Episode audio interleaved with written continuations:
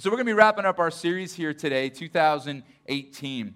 And uh, I, I, know some of you know this about me, but some of you don't. Some of you are newer, and, and you're going to find out a beautiful fact about me today, and that is that I've run out of gas over 30 times in my life. It's just who I am, man. It's just what I've done. Now, part of it is just because I'm a, I'm a pretty busy person, and so um, I just sort of think to myself, well, I don't have time to fill up the car with gas, right?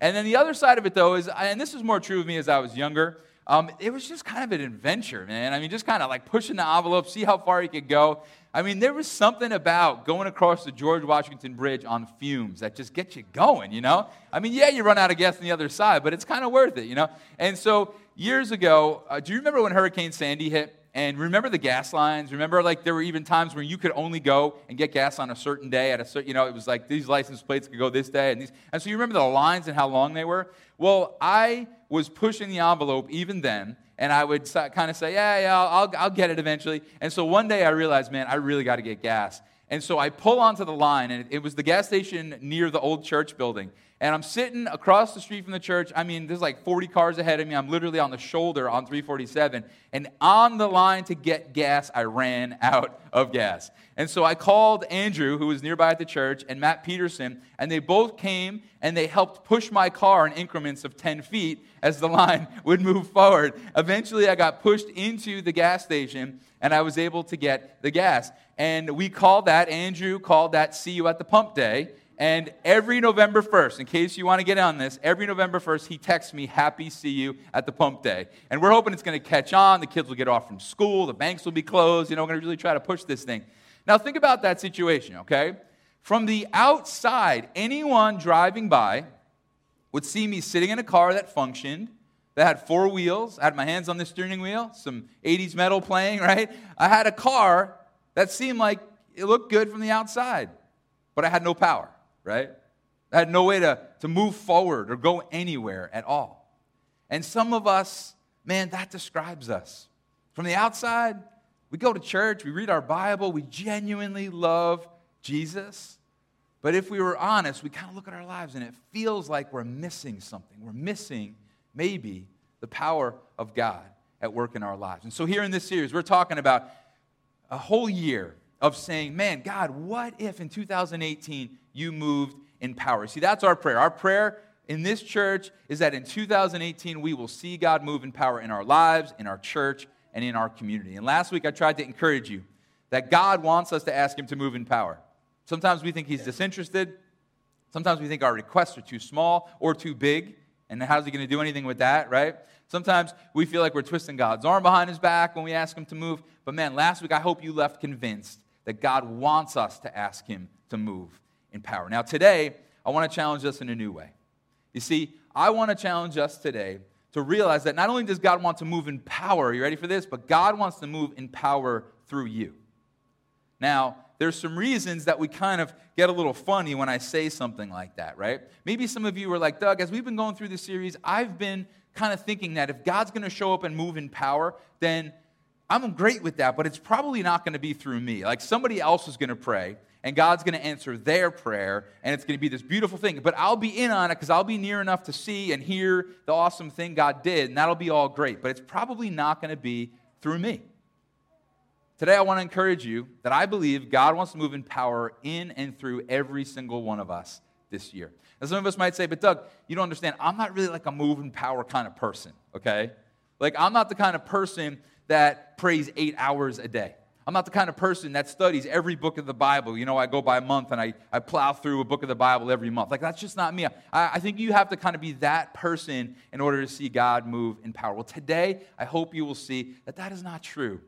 See, there's something we're going to discover today about how we can have this relationship with God where we see Him move in power that might surprise you. We're going to have, I hope and I pray, a real aha moment today when it comes to all of this talk about being close with Jesus and seeing him move in power. And I'm excited about that. Now, some of you here in the room are move in power type people, and you would say, hey, man, this is what I've been praying for for years. I do seek God a lot. I am in, his, in, in the Word a lot. I'm in Scripture a lot.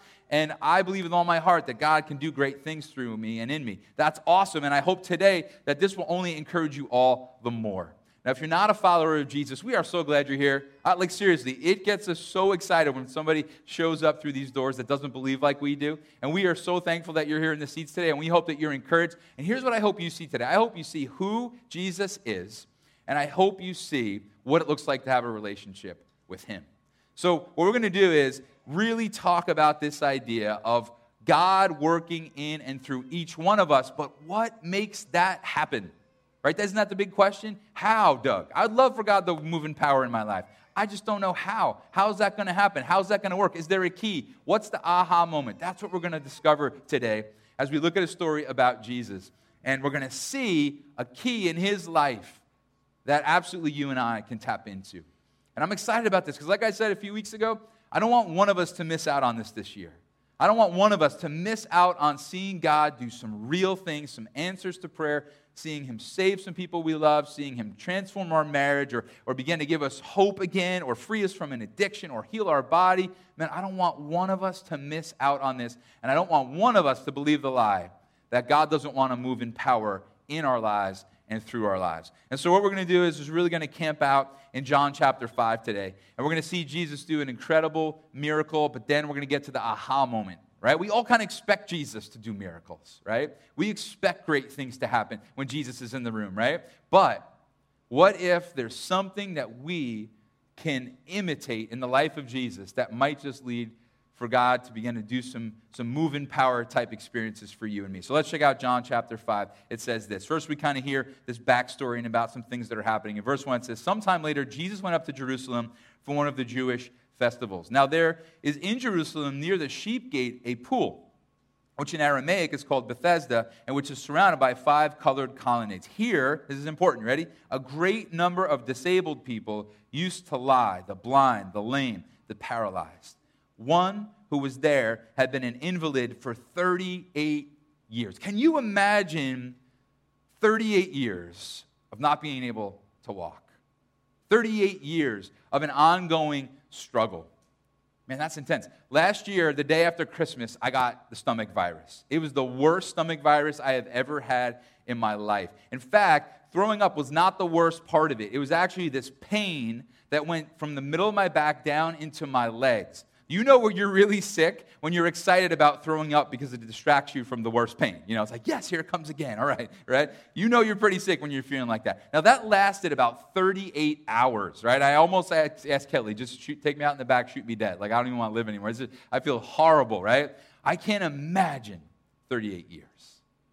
I can't imagine that consistent pain and being, think about it, so close to the potential of getting better and then yet staying sick. And that's what this man has been through. Verse 6 says, When Jesus saw him lying there and learned that he had been in this condition for a long time, he asked him, Do you want to get well? Now, that seems like a weird question. Of course, a guy who's been lame for 38 years wants to get well. Why does Jesus ask it? Because the truth is, and, and some of us know this, sometimes when we are stuck in a situation, as much as we sort of would, you know, snap respond, yes, I want to get better, there's a weird familiarity to some of our suffering, isn't there? Like, if we're honest, some of us are so used to being sick or being addicted or being stuck or, or arguing with our spouse or, you know, lashing out at our kids or our parents or we're so used to that, it's almost like, like yeah, I, I want to let that go, but, but do I really? And so Jesus asks this really important question here. Verse 7 Sir, the invalid replies, I have no one to help me get into the pool when the water is stirred. When I'm trying to get in, someone else goes down ahead of me. And so they believed that as the water was stirred, they could get in and they would find healing. And here this man is saying, I just can't, I can't get there. This man's completely helpless. Maybe that's you today. Maybe you're helpless.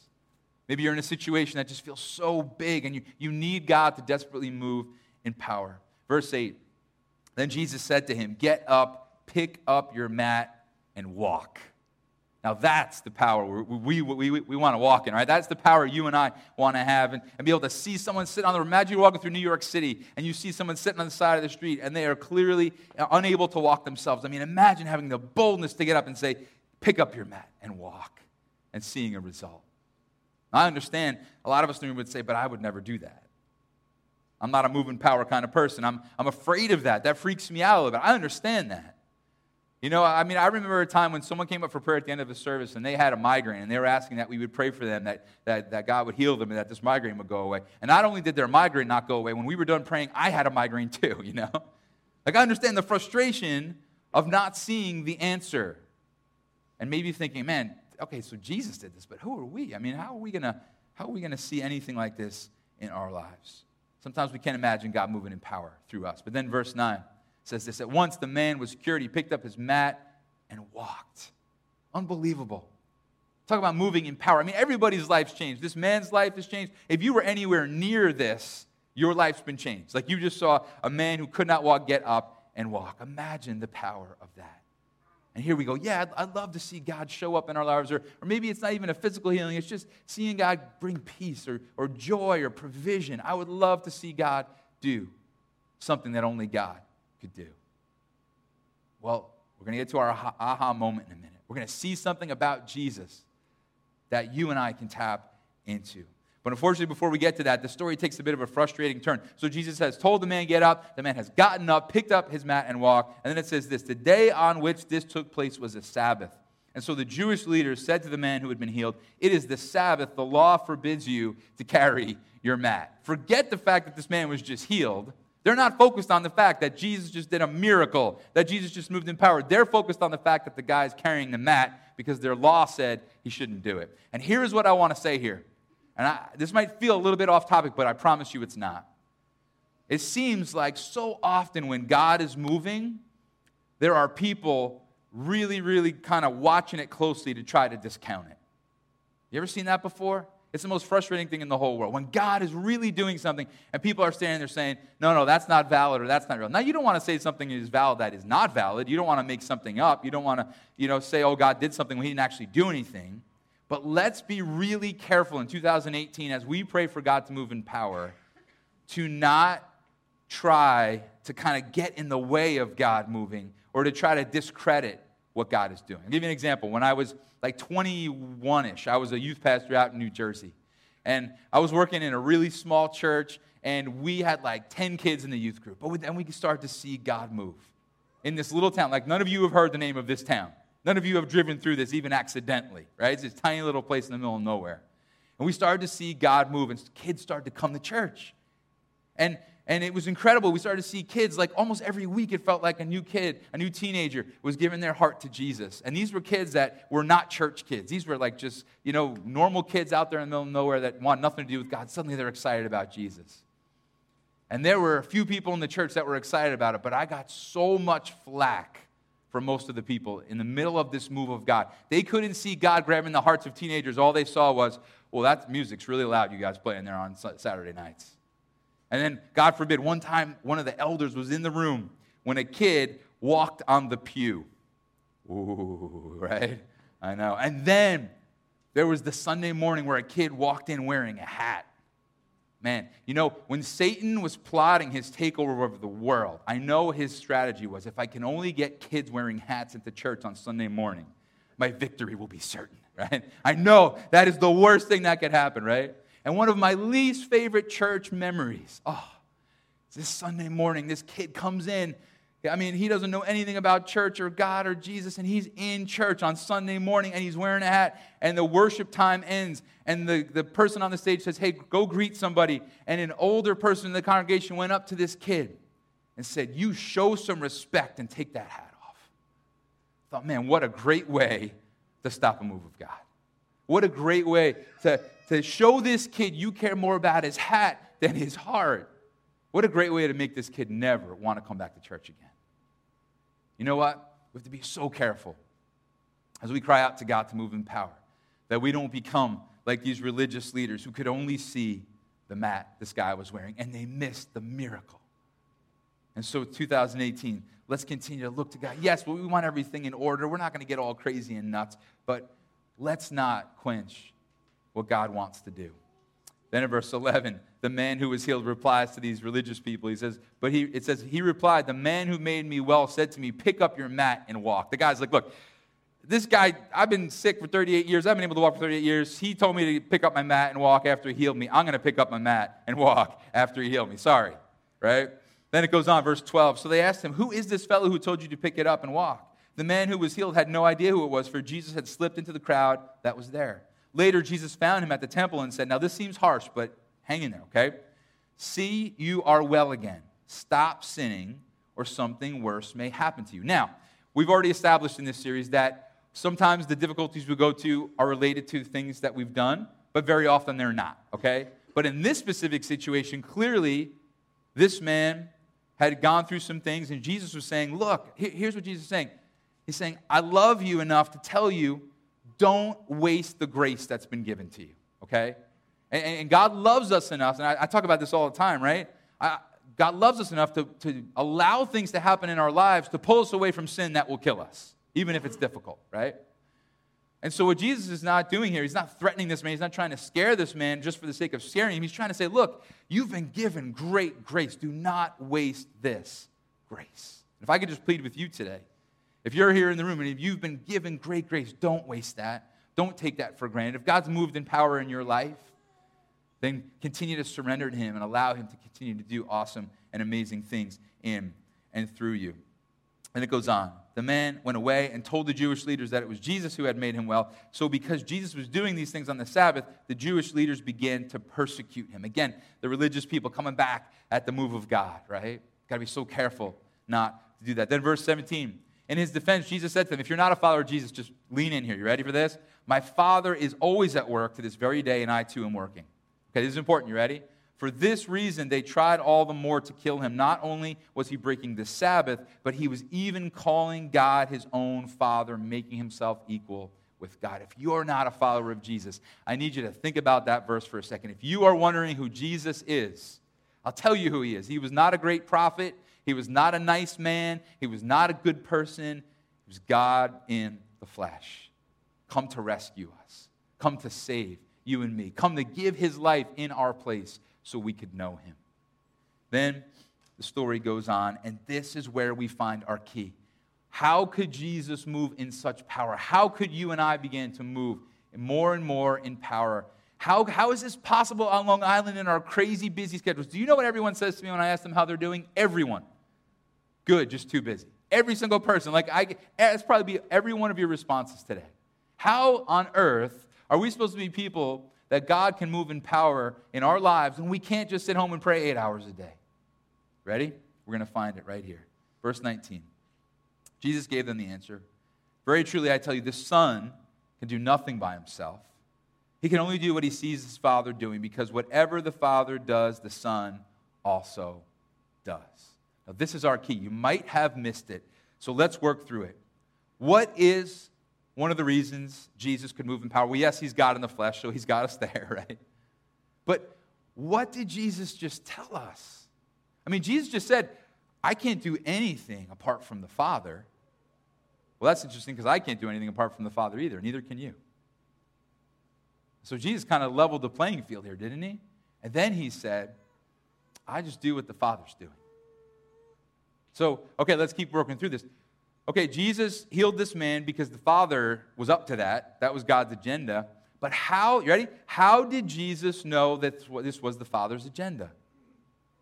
Because he kept talking to his Father, he kept listening to his Father, right?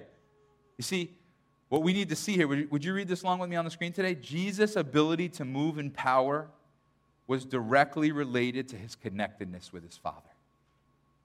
And the beautiful thing is, you and I can be connected to our Father too. Isn't that incredible?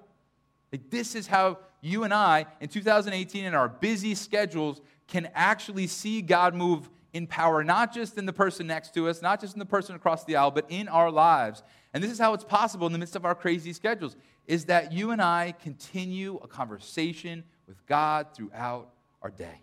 Right? This is something you've heard me talk about in the past. If you're not a follower of Jesus, this is the beauty of a relationship with God. Is that sometimes maybe the picture that's painted is Christians get up earlier in their morning, they read their Bible, they close their Bible, and then they go live their real day, right? But Jesus here, he would get up early and spend time with his Father. But he never stopped the conversation throughout his real day. And that's one of the big reasons I believe Jesus saw so many beautiful things. Yes, he was God in the flesh. Like I said, he's got us there. But he just told us he could do only what he saw the Father doing? And so, this ongoing conversation with God is so important. This ongoing conversation with Jesus is so vital. This connectedness, this continual con- being conscious of Him in our lives and with us through our day. So many of us tomorrow, well, tomorrow's a bad example. The kids have off from school, don't they? But Tuesday, kids, when you go back to school, you can go through your day with God. Sitting home tomorrow on your off day, you can go through that day with God. Uh, the rest of us here in the room, going back to work this week, spending the rest of our Sunday here, going out to the restaurant. What would it be like if we were eating in the restaurant and we had God on our mind. Not that we can't think about anything else, not that we be, you know, become these robots who are only tuned into you know, everything God's doing and we're praying 24 7 and we're not you know, interacting anymore. But what if we're sitting at the table today and we're eating and we're laughing with our family and we're spending time with friends and everything is good, but God's on our mind so the waitress comes over? And instead of just sort of going on autopilot like we normally do and just paying and saying, I don't know, what if we listen to her?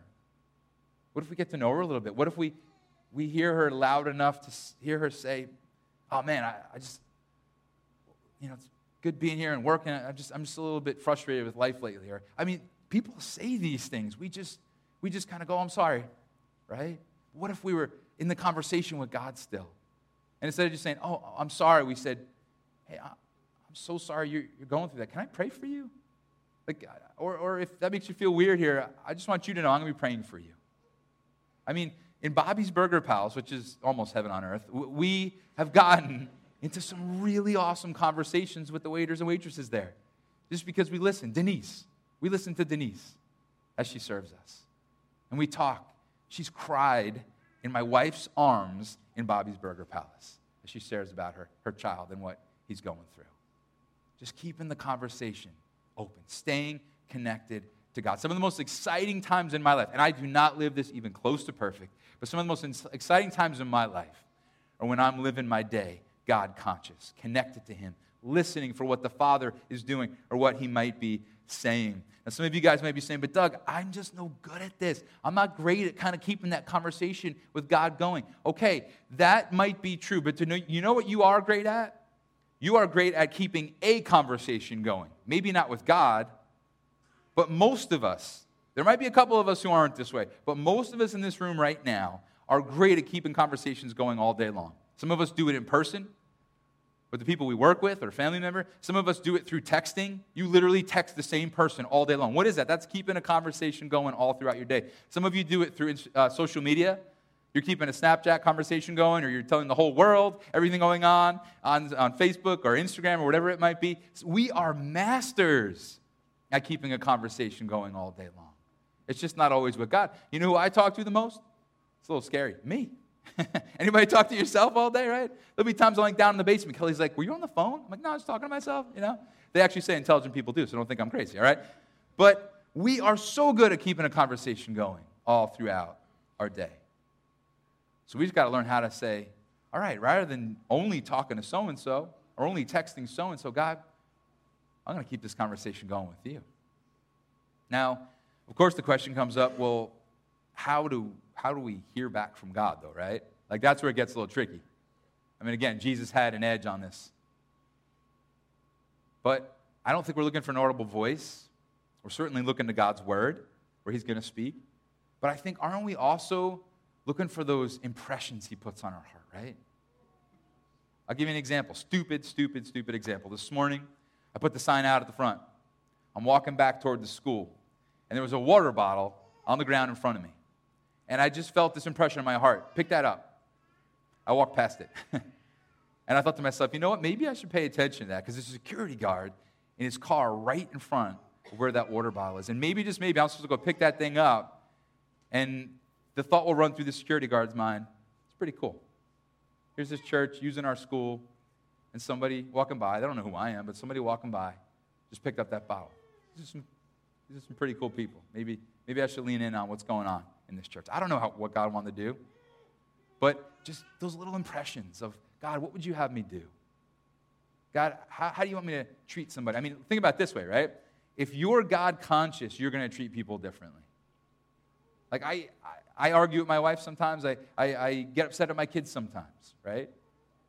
But if I am God conscious in the midst of that, I'm going to disagree with my wife and kids very differently, right?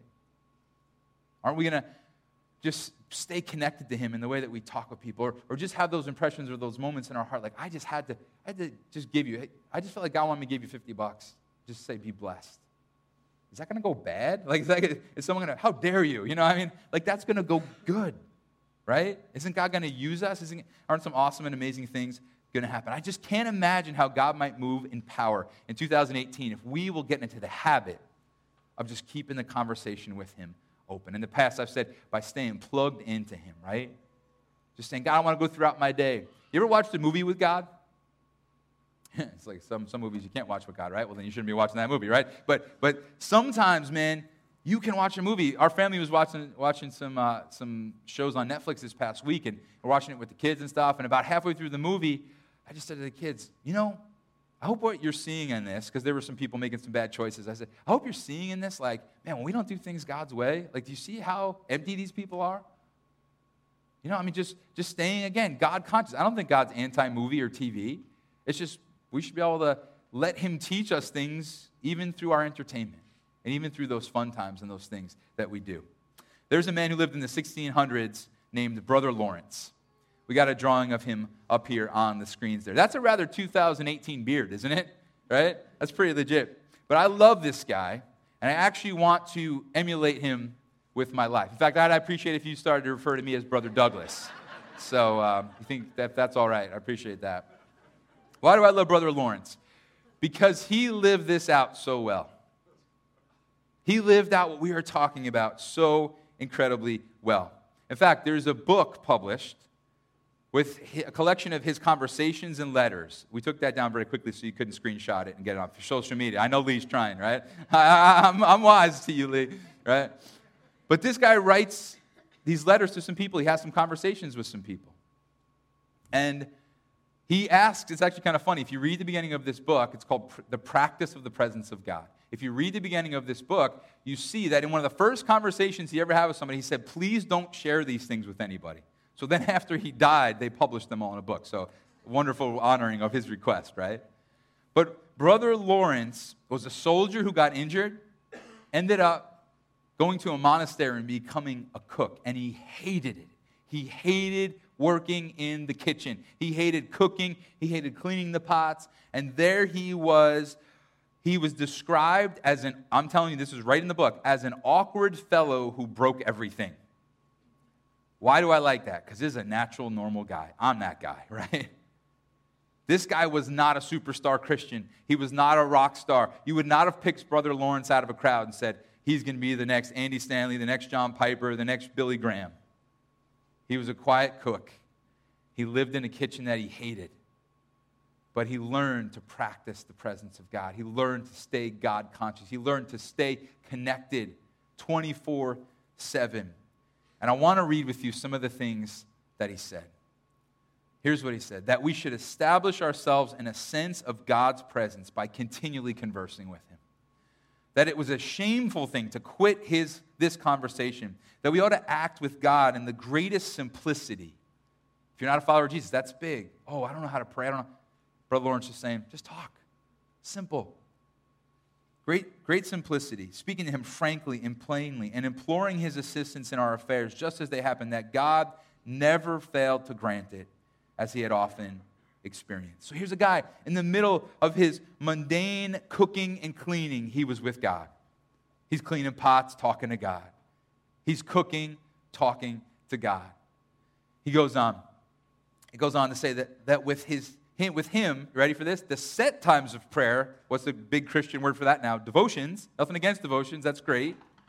But those devotions or those set times of prayer were not different from other times.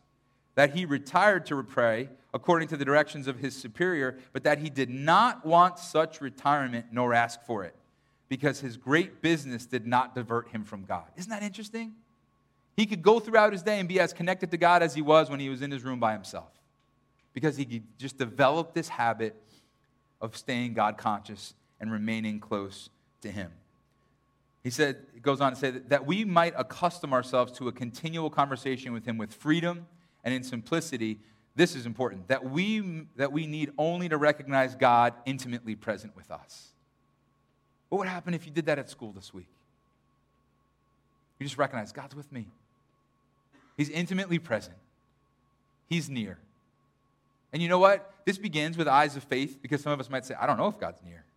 But this begins with the eyes of faith. But then as we experience God move in power, we go, oh, wow, He really is, right? What would happen at work this week? What would happen at home this afternoon if you knew God was intimately present with you? How might you act differently? How might you be willing to pray for somebody? How might you be willing to be generous with what you have? I want to encourage you that as we're going to see in the next little part here, this was a struggle for him. Because again, some of you guys are saying, look, I'm not Brother Lawrence living in a monastery. It's 2018 and I got to work or I got to go to school or I live in the real world. Okay? But listen to this. Such was my beginning, yet I must tell you that for the first 10 years I suffered much. The apprehension that I was not devoted to God as I wished to be, my past sins always present to my mind, and the great unmerited favors which God did me were the matter and source of my suffering. During this time I fell often and rose again presently. Guys, can I just encourage you this week? We'll walk out of here today, say, Yes, 2018, God's to move in power in my life. I'm to stay God conscious. I'm to stay connected. And by the time we get to town line, we might be completely disconnected, right? And Brother Lawrence is saying, Yeah, that was me too. But that wasn't the end of his story. He says, I rose again. I rose again presently. I got back up after I would fall. And I would continue the conversation and he's, he's talking in this part of the letter to someone who was saying, Man, but I just can't seem to pull this off. I just struggle with this. He says, You tell me nothing new. In other words, I knew that. You're not saying anything I didn't know. You are not the only one that is troubled with wandering thoughts. Anybody here struggle with that? I'd love to stay connected to God, but my mind's like out the window. Brother Lawrence gets it, right? Certain bad habits of wandering, dissipation, they are difficult to overcome and commonly draw us, even against our wills, to the things of the earth. I believe there's one remedy for this confess our faults and to humble ourselves before God. God, my mind is out the window. I can't seem to stay connected to you. I can't seem to continue to practice your presence or stay near you. God, I humble myself before you because I want to walk this life. I want to remain near you. I don't want to unplug from you. I don't want to disconnect anymore, God. Brother Lawrence is saying that was where he saw God show up. It was in that crying out, saying, Help me to learn to love your presence. Help me to learn to keep the conversation open. I love this. You ready? Blind as we are, we hinder God and stop the current of his graces. What a beautiful thought that when you and I are connected to God, there's a current of grace flowing to us. When we walk through school or work this week next to Jesus, near him, plugged into him, there's a current of grace flowing through our lives that's just not going to be there when, like he says, blind as we are, we hinder it, we stop it, we, we unplug from that, we disconnect from his presence. Then he says this Yes, we often stop this torrent by the little value we send upon it, but let us stop it no more. Let us enter into ourselves and break down the bank which hinders it. Let us make way for grace. What will your life be like if you made way for the current of God's presence to just continue to work in and through you? What would happen? I can guarantee some marriages in this room would turn around. Can guarantee some of you kids here, you'd begin to find new strength to face temptation and peer pressure in your schools. I can guarantee some of us older might find some purpose that God would have for us in some of our older years is where we're maybe feeling like less and less involved or less and less like we have anything to say. Or I'll tell you what, allow God to lead you. Be about what the Father is doing. And then Brother Lawrence says this, and he answers our fear that this is going to be boring and terrible, okay? That this is going to be a miserable way to live life. Listen to what he says. There is not in the world a kind of life more sweet and delightful than that of a continual conversation with God. And if you read this book, Brother Lawrence talks about how he gets so excited about being close to God in the presence of God that he gets himself embarrassed. That he has to literally limit himself, or his joy and his excitement about this closeness with Jesus would literally make him a mockery.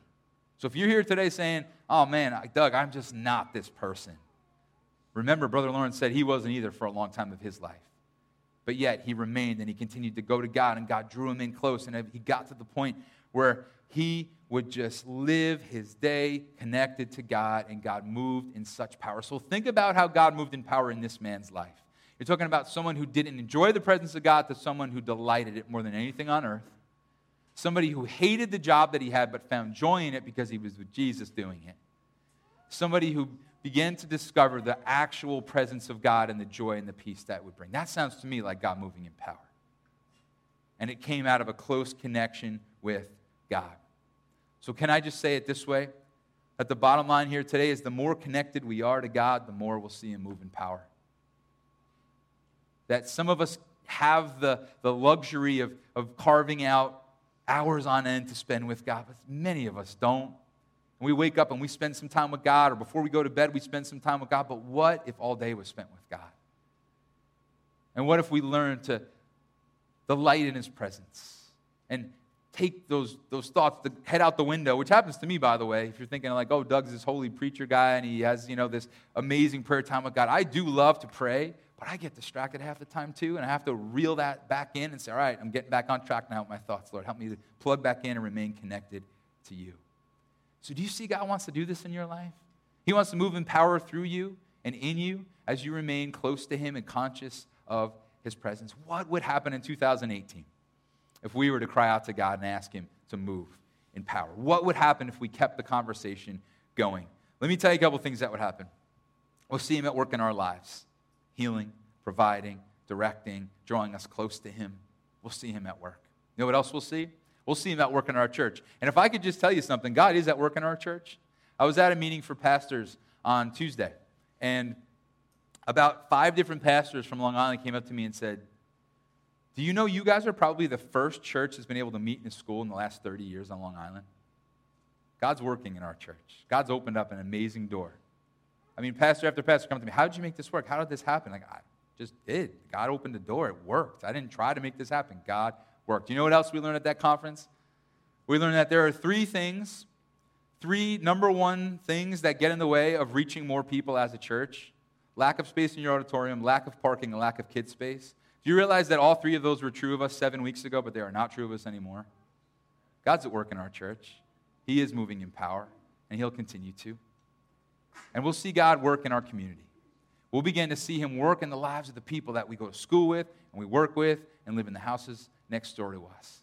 As we see this amazing mindset of God, just move in power this year, keep me connected to you, speak to me, help me to do what the Father is doing.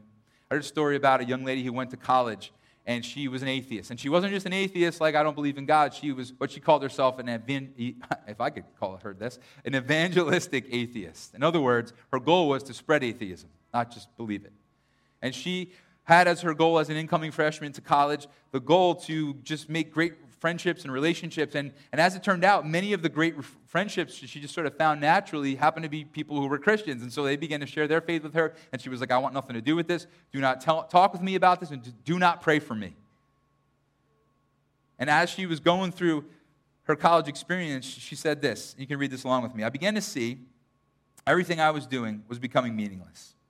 It was if, if what I was doing didn't have eternal meaning, then it was all in vain, she began to think. If God is real, He should be able to hear my prayers. Each night she began to pray that He would help her understand what she'd been hearing from her friends because it seemed like foolishness to her. So her friends are ignoring her. They're continuing to share the love of Jesus with her and pray for her and all this stuff. And, and so she's wrestling back and forth and she's uncertain. And she had grown up Buddhist, I believe it was. And so she's just in this place of like, you know, I grew up Buddhist, but now I'm atheist, and here are these Christians, and trying to make sense of it all. One day, she walked into a small room on campus. And that small room had been turned into a little prayer room by her Christian friends without her knowing it. And she saw this little bowl on a table. And she went over and she picked up the bowl and she began to pick out the pieces of paper that were in the bowl. And you know what was written in the bowl? Her name over and over and over and over again. It was a little prayer jar her friends had made. And her friends were praying for her, and they wouldn't give up, and they persisted in prayer. She burst into tears and she began to realize that God was softening her heart. She says this All of a sudden, I had a desire to put my trust in Jesus and go share with people. God is real, He has changed my heart. She's currently studying preparation for full time ministry. Now, what led to that? It was the continual crying out of her Christian friends God, move in power. Move in power. Draw her to you. Show her your love. Show her you're real. Show her you're good. Show her you can be trusted.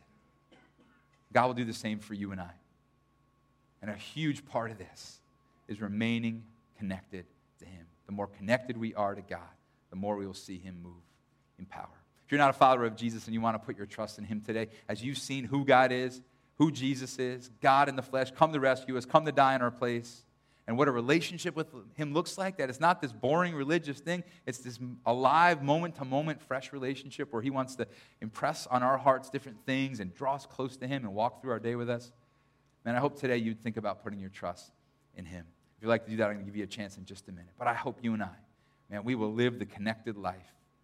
Because the more connected we are to God, the more we'll see Him move in power. Let's pray. God, we come to you excited about this year. And I thank you for this series, and I thank you for all the things that you have spoken and all the ways that you've just moved in our hearts and encouraged us. And I just pray that this will be an unprecedented year of seeing you move in power and transform so many different situations that are just way too big for us. So, God, would you help us? If you're a follower of Jesus, and this whole staying God conscious and practicing the presence of God is a struggle for you, then do what Brother Lawrence said. Be honest with God. God, I don't like to pray. God, I understand your word. I open up the Bible, I don't get it. Or God, I, I like to pray, but man, I, I, just seem like I don't have enough hours in my day. So, God, would you meet me as I'm driving? Would you meet me as I'm at the grocery store? Would you meet me as I'm in the office or walking through the halls of my school? And would you keep this relationship with you alive 24 7? And God, in that relationship, would you move in power?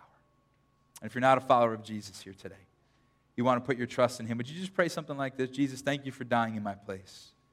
Thank you for loving me so much. Thank you for showing me today that Jesus, you are God. And that you want a relationship with me.